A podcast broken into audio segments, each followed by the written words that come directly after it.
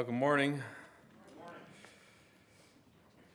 This morning, I'd like to look at the two advents of Christ. And probably more like, we're going to look at the first advent, the first coming of Christ this morning.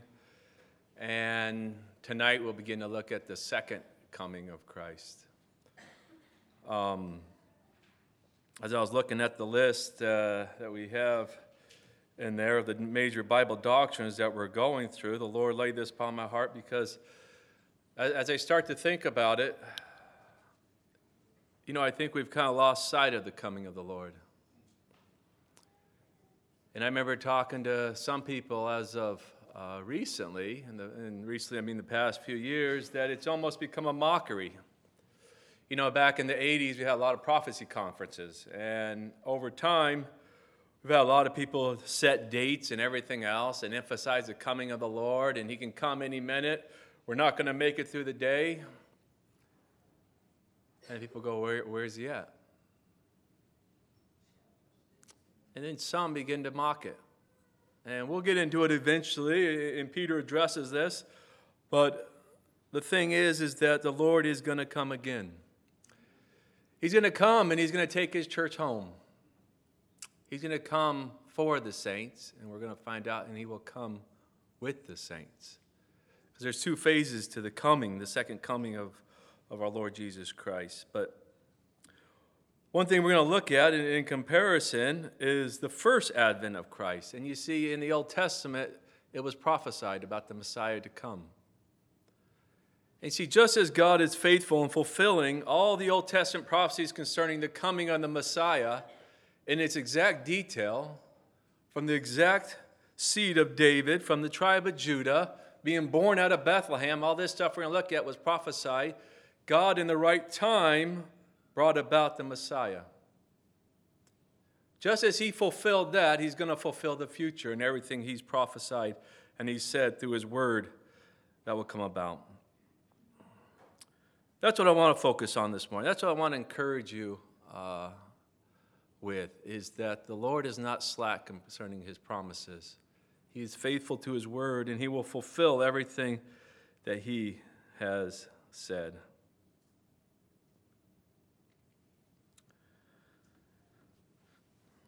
One thing I'd like to share, and this, this, the Lord popped this in my mind as Dave was talking about Gary. And I had a guy at work just this last week ask me the question Why does God allow sin to go on? Why does God allow man to continue to destroy each other? Why doesn't God put a stop to it? The same thing with, with our, our, our, brother Will and his sufferings and going through this stuff. What is God doing about it? Does he care? And as I was sitting there talking to him, it hit me in my uh, studies because I'm slow. I'm one of those people that, uh, you know, it takes someone to hit me up the side of the head with a rock. But uh, as, I, as I'm thinking here, and I go, this is what I'm studying to speak on this Sunday. It's the second coming of Christ to put an end to this. Let me share with you just a, a few verses in Isaiah. And this is a sidetrack that the Spirit of God just led on my heart. Isaiah 65. And um, if you want to turn to it, we'll begin to read verse 18. But this is the condition of the millennial kingdom. This is the future.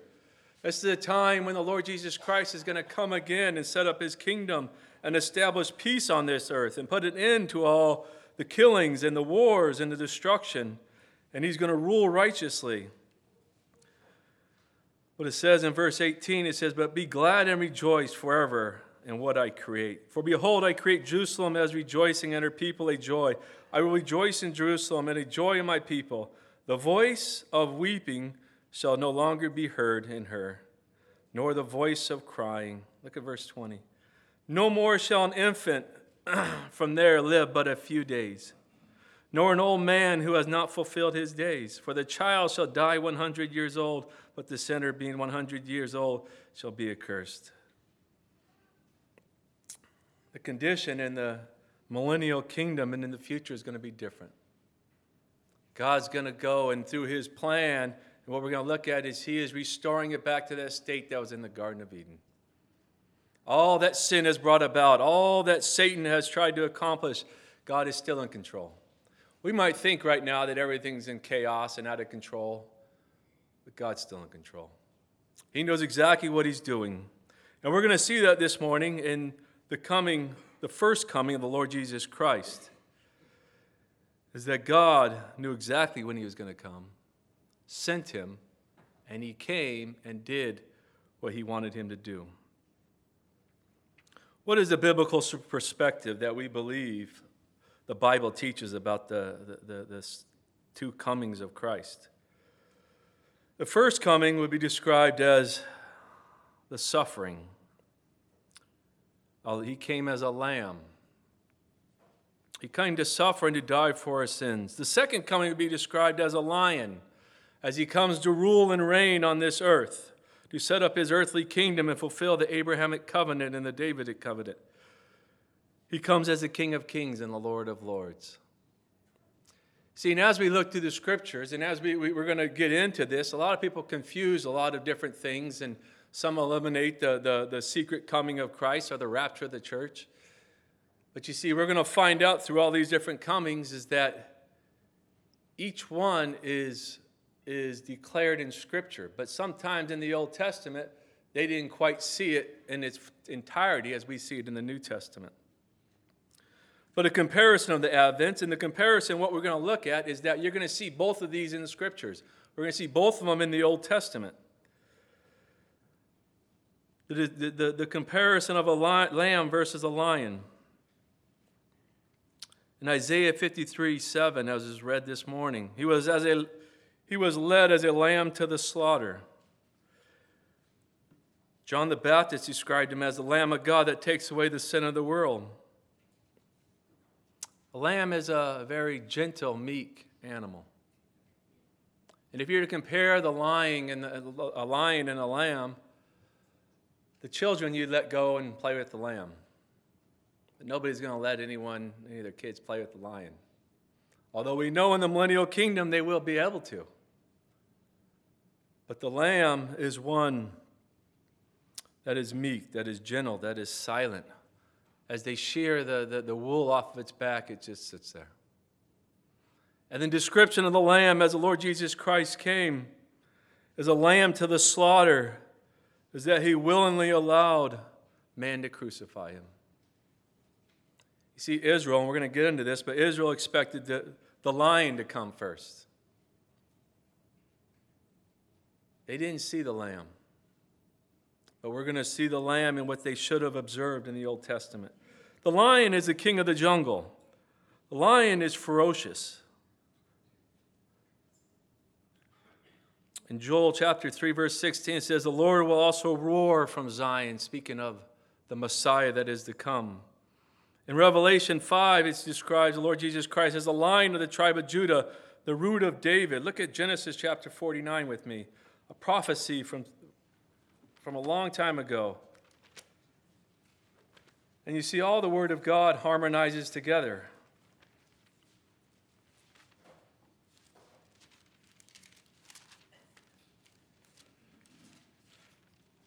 This is a prophecy back that Israel gave concerning his sons, but I'm not going to look at each one of the sons here, but we want to look at Judah, in which God has declared the Messiah this lion is going to come from the root of David, but from the tribe of Judah, in which David's from. Look at verse 8 of, of Genesis chapter 40. Well, let's look back at verse 1 just for context. And Jacob called his sons and said, Gather together that I may tell you what shall befall you in the last days. And you see, it's interesting that he says the last days. And I don't believe Jacob even knows what he's prophesying in its entirety here, but the Spirit of God does. No, no he knows. And he's putting these words inside Jacob to tell his sons. And he gathers together to and hear you, sons of Jacob. Now listen to Israel, your father. Now look at verse 8. Judah, you are he whom your brothers shall praise. Now I want you to think of this as we're reading this, to think of the Messiah as the lion that's going to come. Judah, you are he whom your brothers shall praise, and your hand shall be on the neck of your enemies. Your father's children shall bow down before you. They're all going to come and worship the King, the Messiah. Nine, Judah is a, is a lion's whelp. From the prey, my son, you have gone up. He, he bows down, he lies down as a lion, and as a lion he shall who shall rouse him? The scepter shall not depart from Judah. As we know that Judah, though the Messiah, is going to reign forever and ever, nor a law, lawgiver from between his feet until Shiloh comes. And to him shall be the obedience of the people, binding his donkey to the vine and his donkey's colt to the choice vine. He washed his garments in wine and his clothes in blood of the grapes. His eyes are darker than wine and his teeth whiter than milk. Way back when, already Jacob, not seeing in its entirety, but prophesying through the Spirit of God that Judah, this one that's going to come, is going to be the lion of the tribe of Judah, the one that's going to rule and reign on earth here in Jerusalem with a literal, literal earthly political kingdom. You have the lamb and you have the lion.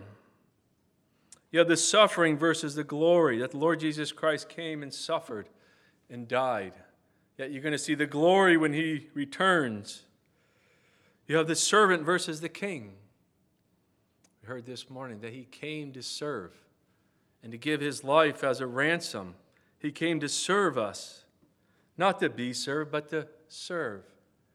Yet in the millennial kingdom, he's going to come back as the king, and all the nations, all the Gentile nations are going to come and bow before him and worship him and acknowledge him in all of his glory, that he is the rightful heir to the throne, and he's the King of kings and the Lord of lords.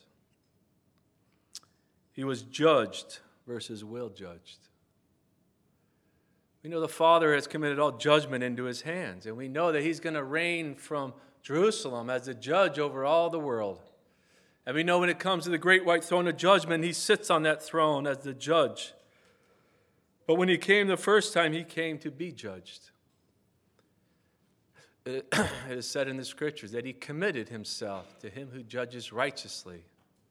He surrendered to the righteous judgment of a holy, righteous God, that our sins were placed upon him in, in their entirety. And there our sins were judged on the cross. Yet he was innocent. It wasn't his sins that he died for, but it was the sins, our sins, and the sins of the people.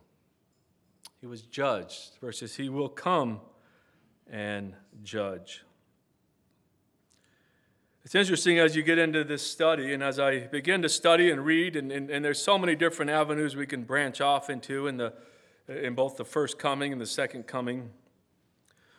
One of the things that the Lord has laid upon my heart is uh, looking at this first coming from the Old Testament and trying to understand it from the perspective of an Orthodox Jew today and what they would see and what they would understand. So that if you come across uh, a Jewish unbeliever, one that believes in the Messiah, that he's still going to come in the future, but he rejects Jesus as the Messiah, we are challenged to show from the Old Testament that the Lord, that, that the prophecy is that there would come a suffering Messiah.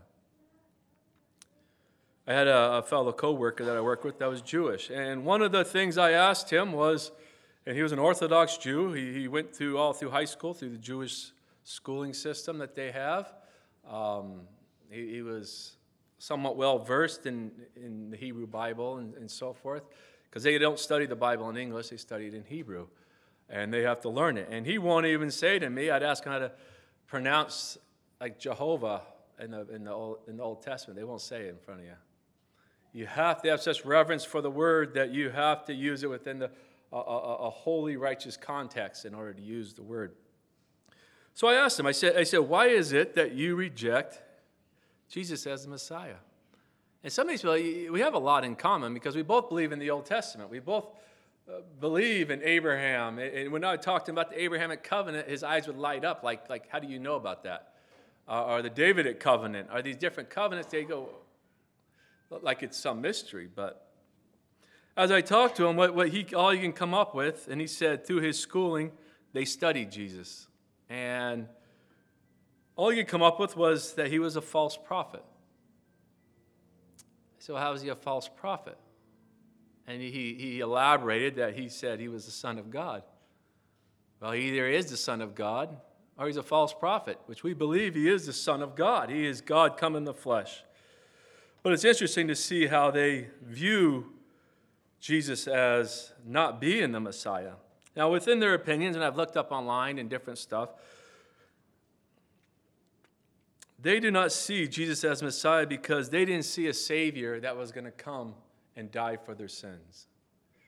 They did not see a meek, lowly Messiah. Some of them. Now, we're going to get into a little bit more of what they, they particularly view. But what they see is the victorious, conquering warrior that will restore Israel to all its glory. They, they see David coming, the root of David, which comes and, and throws off the oppression of the world and establishes the glory in Israel and sets up that kingdom that we're going to read about and find out later on as we study the second coming of Christ. They see that aspect of the Messiah. They do not recognize, some do not recognize this, the suffering aspect. Now, don't take my word for it. I, I printed off some stuff from uh, the internet because you know if it's on the internet, it's true. So, um, but this is from uh, uh, uh, some Jewish websites. It says, and I'm not going to say the word over and over again because I'll, I'll butcher it, but uh, they actually use the Hebrew word for Messiah in here. And you can ask uh, Magdi or Irene how to pronounce it, because, but uh, uh, Mashiach, Mashiach, Mashiach. Okay, good. So whenever that word comes up, I'm gonna I'm gonna interpret with Messiah. But you see, from their perspective, is that the English word is so we've so perverted the word Messiah that they cannot use the English word for Messiah, so they go back to the Hebrew word, and he actually says this in here. But it says, belief in the eventual coming of the Messiah is a basic and fundamental part of the traditional Judaism. It is part of the Rambam's 13 principles of faith, the minimum Jewish requirements for their belief. They go ahead and they recite three times daily. We pray for all the elements of the coming of the Messiah, in gathering of the exiles, restoration of the religious courts of justice, an end of wickedness, sin, and heresy, reward to the righteous, rebuilding of Jerusalem, restoration of the line of King David, and restoration of temple service. This is from their website, but look at how we don't differ that much from them. And what we believe that's going to come take place in the future we believe the same thing is that the Messiah is going to return again, which we see two comings where the Lord Jesus Christ is going to return and he's going to establish the glory of Israel. And he's going to establish the borders. He's going to fulfill the Abrahamic covenant. He's going to reward the righteous. See, we see a lot of this stuff in common with them, but they reject that Jesus is the Messiah because they don't see the two comings. Why do I say that? Because when we talk to them and you come across people that reject them, build on this. Build on what we know, but now we have to prove to them and go into the fact that Jesus is the Messiah. It says here the term Messiah literally means the anointed one. It refers to the ancient practice of anointing kings with oil when they took the throne. The Messiah is the one who, who will be the anointed as king of the ends of days. Now, listen to this. This is what they say. The word Messiah does not mean Savior. The notation of an innocent, divine, or semi divine being who will sacrifice himself to save us from the consequences of our sins is purely Christian concept that has no basis in Jewish thought. Unfortunately, the Christian concept has become so deeply ingrained in the English word Messiah that the English word can no longer be used to refer to the Jewish concept. That's why he goes on and uses the Hebrew word. That's their writing. This is what he, this particular author believes from this. Uh, it's from uh, JewFAQ.org. They look at it as the Messiah will be a great political leader, descendant from King David. The Messiah is often referred to as, as Messiah ben David, son of David. He will be well versed in Jewish law and observant in its commandments. Now, think of this as he's saying all this stuff. Now, the reason why I read this out is because think of how the Lord Jesus Christ was well versed in all the Jewish laws and observant of its commandments. He was the master. And see, you go to the New Testament and you prove, you look and you say, look, he was the teacher of the teachers. He would stumble their Pharisees, the men that they went and looked at. They look to as the leaders of uh, the righteous leaders. They see him as he will be a charismatic leader, inspiring others to follow his example. He'll be a great military leader who will win battles for Israel. He will be a great judge who makes righteous decisions. But above all, he will be a human being, not a god, demigod, or other supernatural being. That's the sad part. They reject, this particular writer rejects that the Messiah is God come in the flesh. As so the Pharisees rejected it. But when we look into the Old Testament, I want you to think of these things as time goes on, that when we look to the Old Testament, we're going to see that He is the mighty God, that He is God come in the flesh. So when you talk to a, a, Jewish unbeliever, that you'll be able to help them in their understanding. There, there's a lot more stuff we can read on. The second aspect that I thought was interesting with, uh, and I got this from uh, brother Boyd Nicholson, one of his messages I was listening to on the second coming of Christ, is that there are some that believe in two messiahs. They call it uh, the Messiah ben Joseph, and there's the Messiah ben David. And I didn't know much about it. I heard Boyd talking about it. But see, when, when the Jewish scholars begin to study and they look at the Old Testament, they actually would see the Messiah suffering. They would see Isaiah 53. They would see the Psalms that talk about that messianic Psalms. They would see this other aspect of the Messiah, lowly, riding on a donkey. And they begin to go, wait a minute here. It seems like it can't be the same person. You have one that's victorious and triumphant, and this other one is, is lowly and uh, is cut off and dies. So they've come up with this idea, and, it's a, and it says here in this other website on it, it says Jewish tradition speaks of two redeemers, each one called Messiah. Both are involved in ushering in the messianic era. They are Messiah ben David and Messiah ben Joseph. And this is interesting. They go in and, in, in the descendants, and you can get we can get into the. I don't spend. I don't have the time, but uh, they get into how it's it's of the line of Joseph. It says the essential task of the Messiah ben Joseph is the act of the precursor to Messiah ben David. He will prepare the world for the coming of the final Redeemer. Different sources attribute to him different functions. Some even charging him with tasks traditionally associated with the Messiah ben David, such as the ingathering of the exiles, the rebuilding of, of, I don't know what that is, but and so forth. It's probably the temple, but it's in Hebrew, so I can't read it. The principal and final function ascribed to Messiah ben Joseph is of the political and military nature. He shall wage war against the forces of evil that oppress Israel. More specifically, he will do battle against Edom. The descendants of Esau, Edom is the comprehensive designation of the enemies of Israel, and it will be crushed through the progeny of Joseph. This, it, thus it was prophesied of old the house of Jacob will be a fire, and the house of Joseph a flame, and the house of Esau for stumble. And so on, he goes on and, and writes about the differences between the two, in which they actually ascribe to two messiahs. And what he'll get on and go on and say and talk about is that as the, the Messiah ben Joseph goes on and he, he fulfills the lowly part, but he'll end up dying. And then he'll end up later on, as he dies, Messiah ben David will step up and vindicate him and, and take Israel into their glory. It's another aspect. See, the, the problem that they had is that they didn't see the dual comings. They didn't see one Messiah coming to die and the same Messiah then returning a second time to fulfill that aspect. But in, the correct view is that they are seeing two aspects of the Messiah.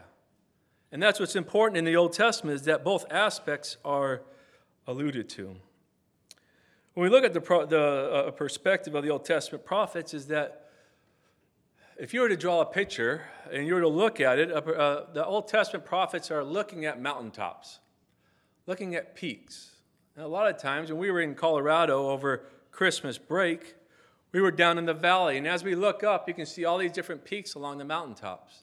Some of them are, are over 14,000 feet.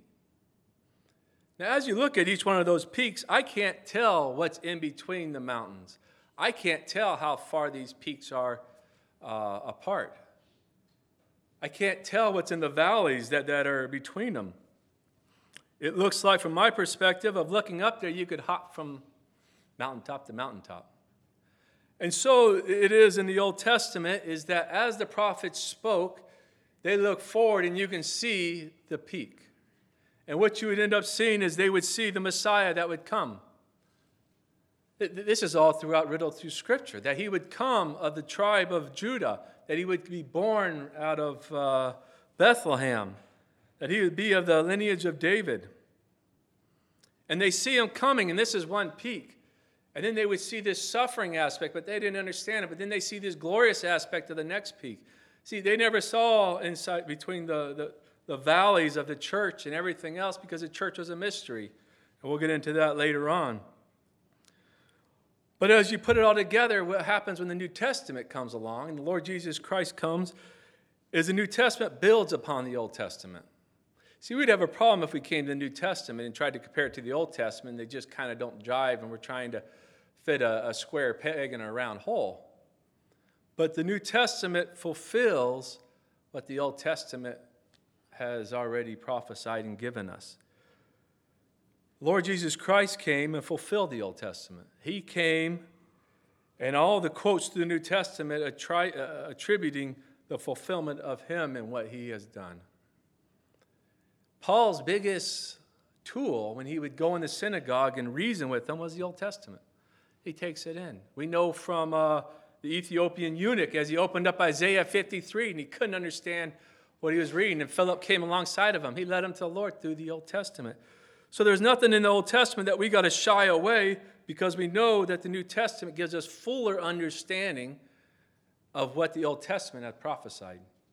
Now, it's even true within the New Testament. Sometimes, and what we see in the Old Testament is you'll have one verse, and within that one verse, you're going to have the first and the second coming, but you don't see it.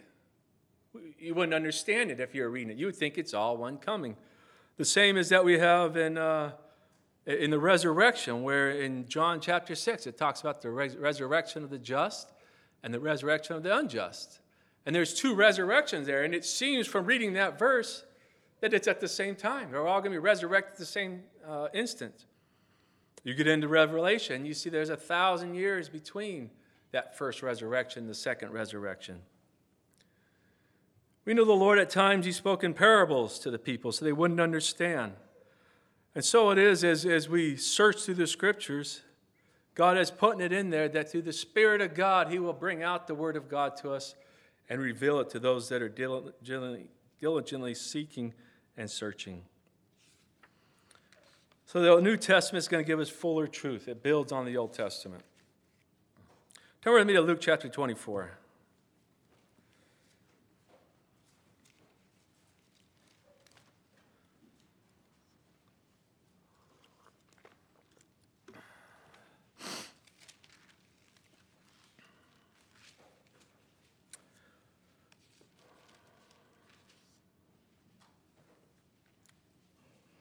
Luke chapter 24 and verse 13, in which is a very familiar story. And it's the, the two men that were on the road to Emmaus. And as they're on that road, they continued on, and the Lord Jesus came uh, to walk with them. Verse 13 says, Now behold, two of them were traveling the same day to a village called Emmaus, which is seven miles from Jerusalem.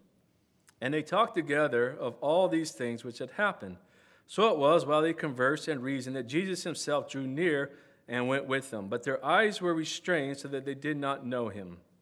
And he said to them, What kind of conversation is this that you have with one another as you walk and are sad? And he goes on to tell them, and for sake of time, we're going to we're to drop down to uh, verse 25. Go to 24. And certain of those who were with us went to the tomb and found it was it just as the woman had said, but him they did not see, speaking of resurrection. Verse 25. Then he said to them, O foolish ones, and slow of heart to believe in all that the prophets have spoken.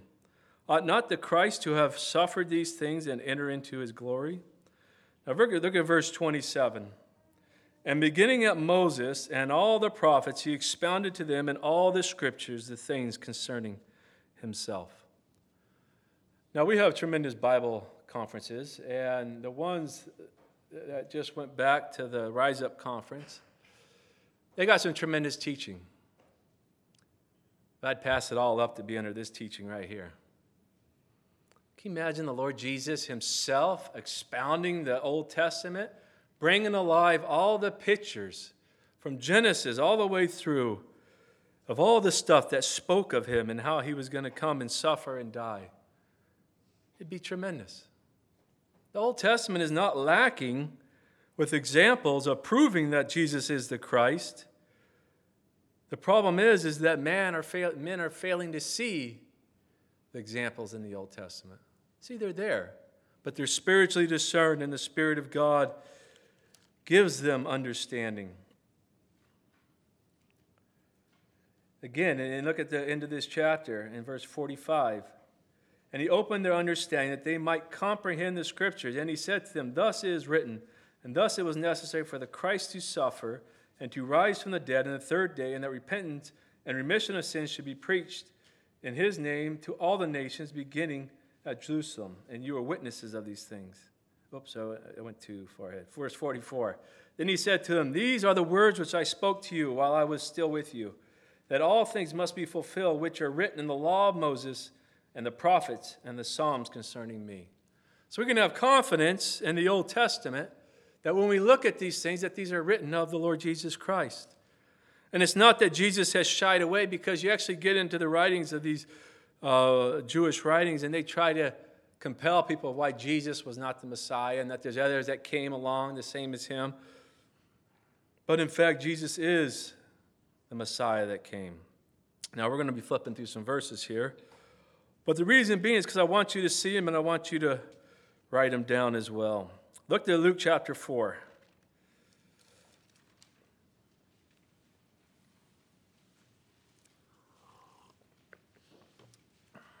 Gospel Luke chapter 4.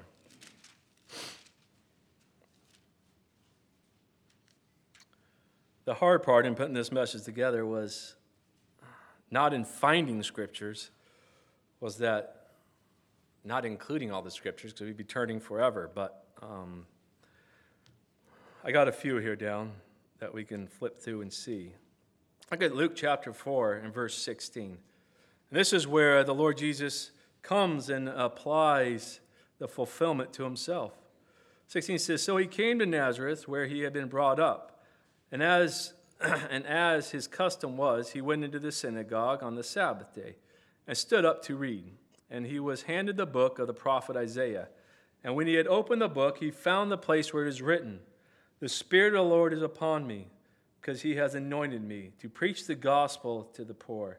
He has sent me to heal the brokenhearted, to proclaim liberty to the captives, and recovery and the recovery of sight to the blind, to set at liberty those who are oppressed, to proclaim the acceptable year of the Lord.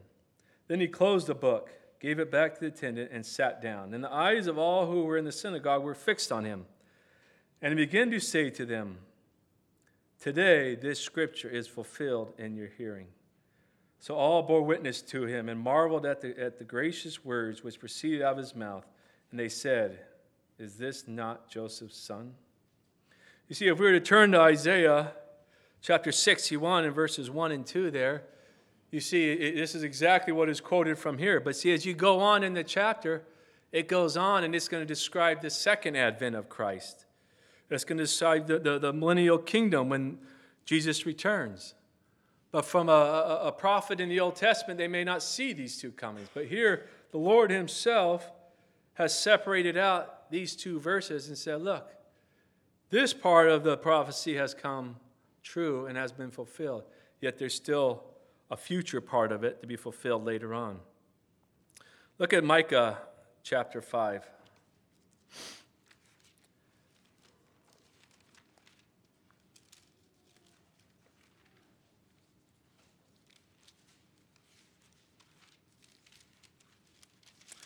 Micah chapter 5. And one of the, the amazing things is that when it comes to the Messiah and his coming, it's not like it's just a general, broad revelation that you just throw out there. And what I mean by that, it's not just, hey, one of the 12 tribes of Israel is going to have a child, and he's going to be your Messiah. And he's going to come from one of the 12 tribes. He'll be a Jew. But actually, it's very precise in what is predicted of the Messiah to come. Micah chapter 5 and verse 2 says, But you, Bethlehem, Ephrathah, though you were little among the thousands of Judah, Yet out of you shall come forth to me the one to be the ruler in Israel, whose going forth are from, from of old, from everlasting. Now look at how precise this is. Is that not only is going to come from Judah, but that this one is going to come out of Bethlehem. Where was the Lord Jesus Christ born? In Bethlehem. Now, I want you to think about it. Now, we know Joseph didn't live there at the time lived up in Nazareth, but they had to travel down there for the census. You see, in Galatians, it talks about the fullness of time the Lord Jesus Christ was going to come.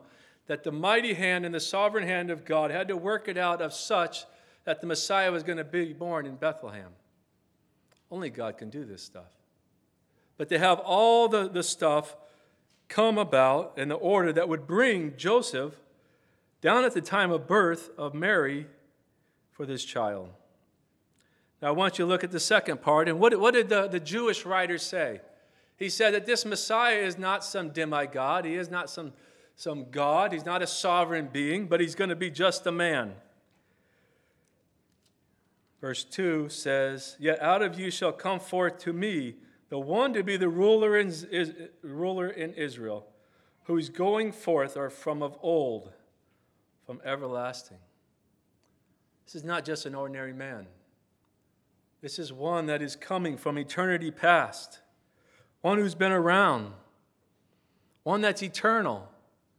And this Son that's going to come, he is going to be God come in the flesh.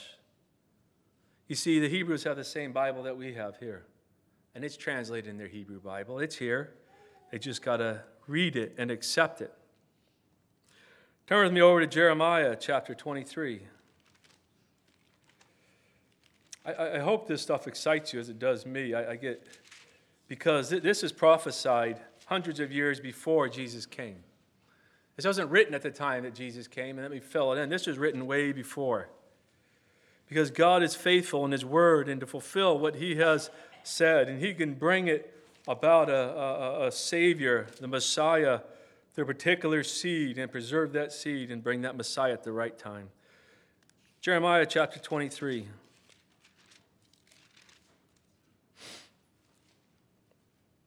And we'll begin reading in verse, let's read in verse 3. And I want you, I'll read some of the extra verses so you can get a little bit of a glimpse of what they're talking about in the millennial kingdom to come, but and what God's going to do and how He's going to gather together Israel right now that are scattered abroad throughout the world, and God is going to gather together Israel back to their land. But I will gather the remnant of my flock out of all the countries where I have driven them and bring them back to their folds, and they shall be fruitful and increase. I will set up shepherds over them who will feed them, and they shall fear no more, nor be dismayed, nor shall they be lacking, says the Lord. Verse 5, I want you to see. Behold, the days are coming, says the Lord, that I will raise to, raise to David a branch of righteousness. Now, notice that right there, if you stop after righteousness, that's the first coming. He raised through David a branch of righteousness. This is the Messiah that was to come. And he came and he was born. But you see, in the prophet of old, that's one mountain peak. The second mountain peak is going to be a king shall reign and prosper and execute judgment and righteousness in the earth. In his days, Judah will be saved and Israel will dwell safely. Now, this is his name by which he will be called the Lord our righteousness. Therefore, behold, the days are coming, says the Lord, that they shall no longer say, As the Lord lives, who brought up the children of Israel from the land of Egypt, but as the Lord lives, who brought up and led the descendants of the house of Israel from the north country and from all the countries where I have driven them, and they shall dwell in their own land. This hasn't happened yet. Israel is going to possess in its entirety the land that God promised through Abraham. He's able to do it. And the king that's going to reign is going to be the Lord Jesus Christ in his second coming. But see, they missed this aspect. They missed the aspect of the first coming that he's going to come and suffer and die. But in the second coming, they saw it clearly. They saw this victorious king. They saw this, this righteous one that's going to rule and bring the glory back to Israel and fulfill the promise given to David. Within one verse, you have two comings, but yet to them, they didn't quite see it here. Now, as we go on, look at Isaiah chapter 7.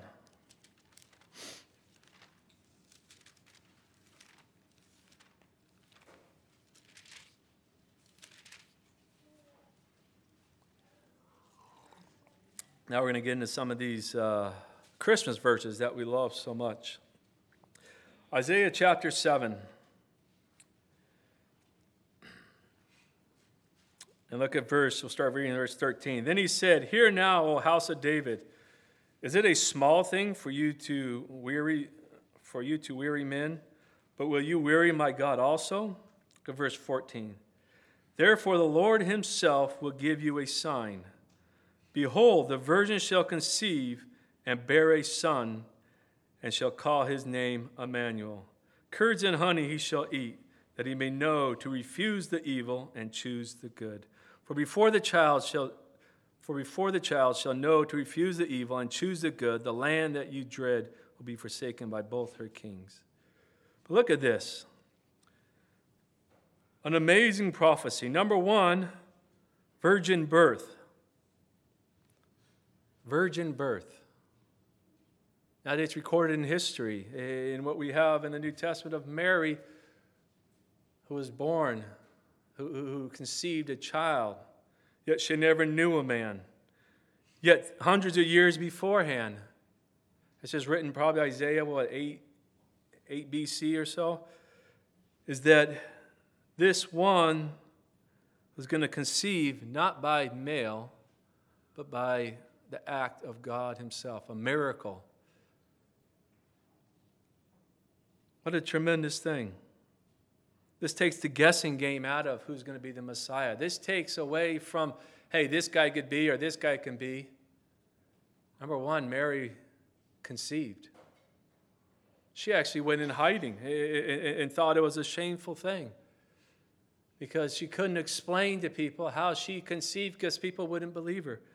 But yet, from the Old Testament, they should have known this one that you're going to conceive, and look at what his name is going to be called Emmanuel, which is God with us. Here again, this, this Hebrew that, that wrote on the paper that God is not, that, that Messiah is not God, he's just a man. Well, if he'd read his own scriptures in Isaiah chapter 7 and verse 14, he would see that it's God come in the flesh. Switch over to Isaiah chapter 9 and verse 6.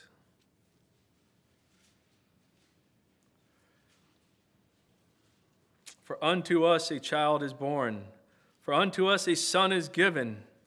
Here you have the first coming. Here you have a child that's being born to Mary. But look at this unto us a son is given. This is the Father who gives the Son. For God so loved the world that he gave his only begotten Son he gave his Son, the Son of God, the eternal one, Emmanuel, the one that, is eternal, that created all things, God gives. And a Son was given. Now, you notice to say it doesn't say a son was born, a child is born. The son was always there. The son was given. The child is born. Here, for the first time, God takes on flesh and blood, the perfect God man. Something we can't really explain, but we believe and we accept that Jesus was 100% God, carried all the attributes of God, was divine, yet he was 100% man. He got hungry like you and I did. Yet he was sinless because we know because he wasn't born from a male but was a virgin birth. That sinful nature that is passed on from Adam to each one of us is not passed on to the Lord Jesus Christ. The second at coming, and his government will be upon his shoulders. His name will be called Wonderful, Counselor, Mighty God, Everlasting Father, Prince of Peace. Here we again, mighty God. You see, in, according to uh, Mosaic law, you, you can't call someone else God unless they are God. Otherwise, you'd be breaking the Ten Commandments. Of the increase of his government and peace, there will be no end. Upon the throne of David and over his kingdom, to order it and establish it with judgment and justice from that time forward, even forever, the zeal of the Lord of hosts will perform this. But you see how the prophets combined the two comings into one? They didn't see these two aspects, but they combined it. So when they look at this, they think it's one coming. Moving on through Isaiah chapter 11. Oh, we're out of time.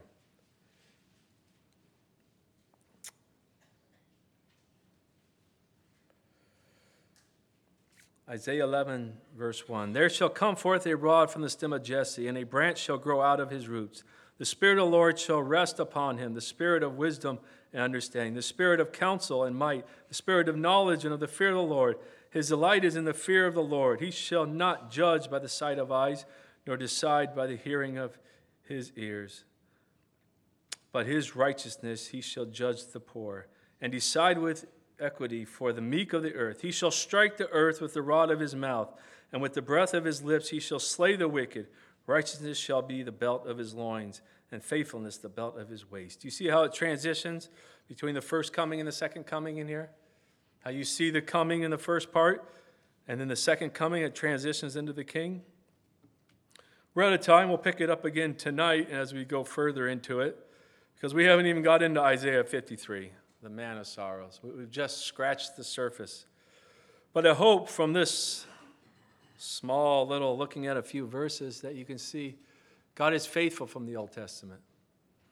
That in the fullness of time, God sent forth his Son, born of a woman.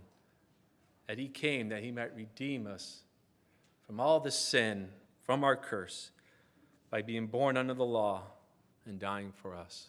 What a tremendous Savior we have, that there is, in fact, two comings. One, he came to suffer and to die. The second coming is yet future. He will come to reign. And we're going to come with him. Let's bow in prayer. gracious God and Father, we just thank you so much for your word. We know that you are faithful. We know that you are not slack concerning your promise, but everything's in your timing and what you work out. You're in absolute control, even though we see the, the uh, decline of morality around us, we see the wickedness of man, we know that you are in absolute control. Father, we just look forward to the day that you send your Son and that he comes to return for the church and to take us home, that we will forever be with him wherever he goes. Thank you so much for everything. In the name of Lord Jesus, we pray. Amen.